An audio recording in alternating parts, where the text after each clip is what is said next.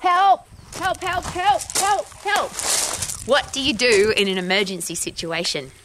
And there's three things that people do, uh, according to the experts. Some people fight, some people flight, and some people freeze. So some people turn and uh, face the challenge front on and fix it, make it better. They're cool, calm, and collected. They can think logically and they make the situation better. Other people get the hell out of there, so their, their body fills up with epinephrine and adrenaline and they sprint away. Not very helpful if you're a boss, a, a, coach, a teacher, a parent, you're responsible for a group of people, you probably can't run away. So you probably have to be a critical thinker, a solution finder. You can't afford to run away. You have to turn and fight, overcome the challenge. The third one, unfortunately, is a really tricky one and something that seems to be coming more and more. Uh, obvious in the world today where people are panicking. And here's a great quote that I learned a very long time ago Panic is never part of the solution. Because what happens when you panic is you freeze. So the same thing goes on in your brain. Your body says you're under stress. Your brain says we've got to get the hell out of here. You are filled up with epinephrine, adrenaline, and cortisol, but your brain shuts down because you, it seems for some reason you haven't got the ability to turn and fight or to run away. So you freeze. And that is an hormonal situation. It's an emotional situation, but even emotions go back to physiology.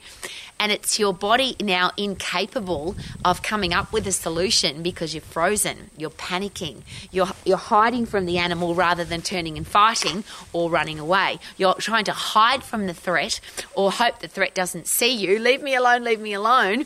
I can't deal with this versus turning and fighting the threat to overcome it or to run away. Now, as a boss, as a coach, a parent, a teacher, a leader, obviously you can't run away because you have to take everybody with you, and it's probably pretty hard to carry if one person, let alone a hundred or a thousand. Uh, you definitely can't panic. If you are in a in a leadership role, it has been suggested that the highest paid character trait for a leader is the ability to remain calm under pressure. And of course, the reason for that is if you are calm, you can now think logically, not emotionally. And they're at two ends of the scale. You cannot be emotional and logical at the same time. So if you're panicking, it's your emotions out of control. Your endocrine system, your hormonal system has lost control. So you can't think clearly. So that's why panic is never part of the solution. So here's an interesting question. If you are a boss, a coach, a leader, a parent, a teacher, do you have an option to panic? And I hope the answer is no. Do you have an option to run away? Maybe if it's a personal challenge just for you. But if you've got people relying on you, isn't it important that you can turn and fight the challenge, overcome the threat, uh, be the person that can be cool, calm, and collected for everybody else? And there's a second part to that which I always like to add in. Uh, if you can get people to relax, to be calm, and to laugh because obviously laughing uh, changes the hormonal balance in the brain. And one of the really important things, my father taught me this as a little girl. He said to me, whenever you get married, he said, I want you to marry somebody who's really smart, but they've got a really good sense of humour. Because he shared with me, obviously, that when you've got a sense of humour, you can get other people to laugh. You can laugh, which calms you down as well.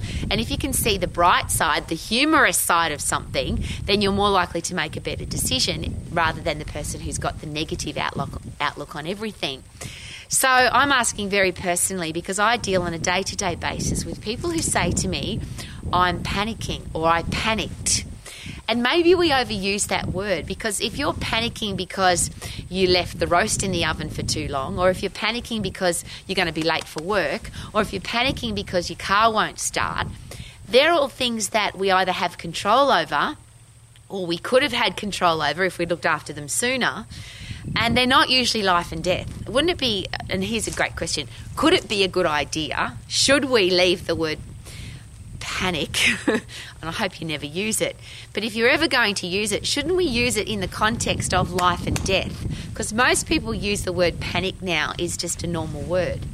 And here's the challenge with that, of course, that when you are in a life and death situation, how are you going to handle that massive stress if you put massive stress onto the little things in your life? So, one of the things I've learnt to do is laugh as quickly as possible in a stressful situation. So, if something's broken or something, just the mundane things that happen in life, you spill something on a white dress, I've done that many times. The heel of my shoe breaks on the way out to an important meeting. Uh, I, I, drop a, a bag of groceries and they spill, everything spills all over the kitchen floor. Things like that, that uh, they just happen. Uh, i am I'm, I'm very aware of doing this, and it's a habit that I've got into. And there's two things that I do. One is I laugh as quickly as possible. I imagine that I'm on one of those uh, funniest home video shows, and somebody's watching that from a distance because it's usually pretty funny. And if I ever feel myself uh, getting angry or annoyed or frustrated, or and I, I hate the word panic, but I'm going to use the word panic. I always say this to myself: Did that happen? Did somebody do that to you? Did that happen to you? Or did that just happen? So it's not like the world's against me and that's why my grocery bag broke, or uh, everybody hates me, so that's why the battery went flat. It's just it's just a thing that happened.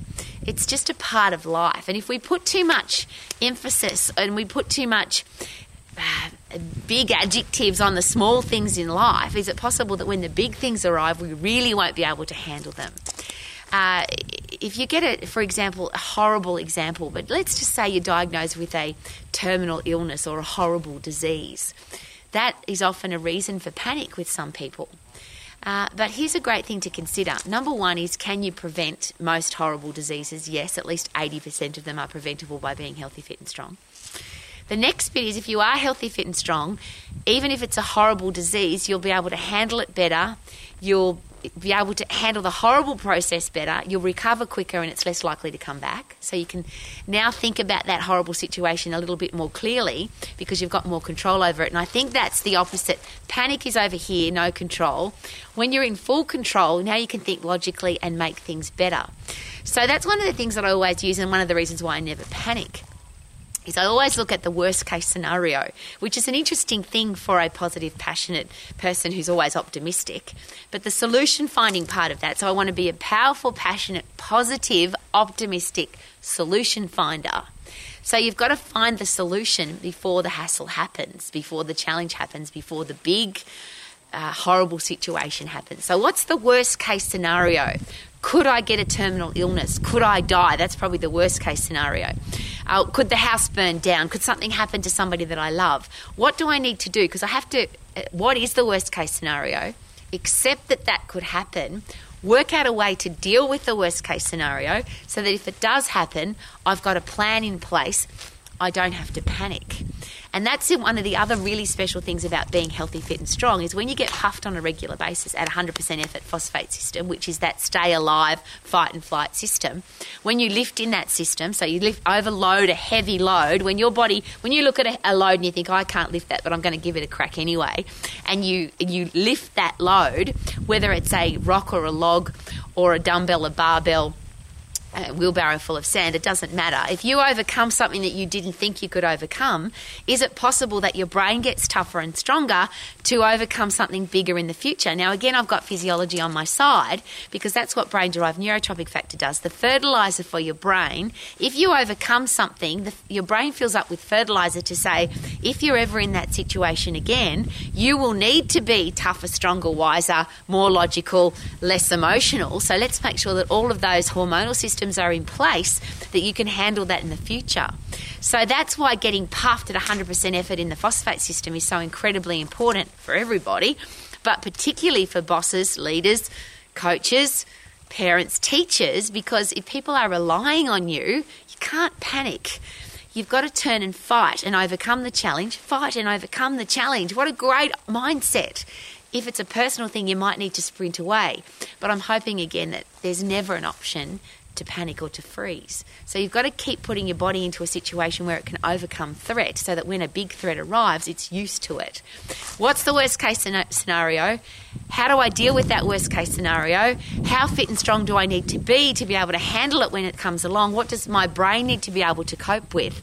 And constantly sharing with yourself, I'm an optimistic, positive, solution finding person. What do I need to do to keep doing that and getting better and better at that every day? And of course, the physiology of that is get puffed, lift heavy in the phosphate system so your body gets used to fight and flight. I call it the stay alive system.